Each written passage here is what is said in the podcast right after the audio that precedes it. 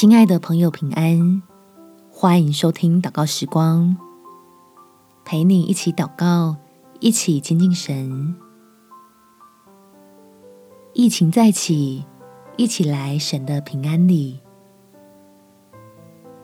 在罗马书第八章第二十六节，况且我们的软弱有圣灵帮助，我们本不晓得当怎样祷告。只是圣灵亲自用说不出来的叹息替我们祷告，为我们所爱的土地祷告，因为将来的情况如何，只有神最知道。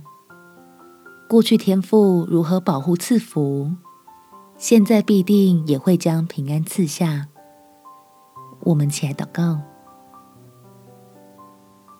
天父。求你真理的圣灵来。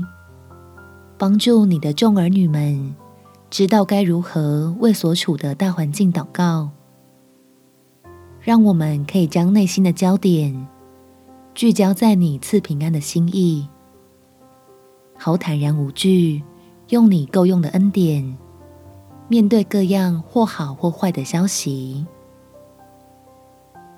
使爱神的人们。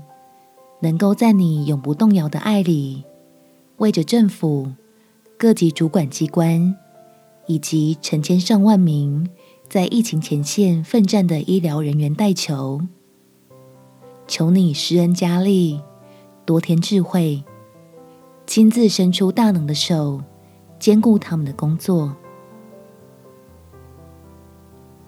相信日子在你的掌握中，仍然会充满福乐。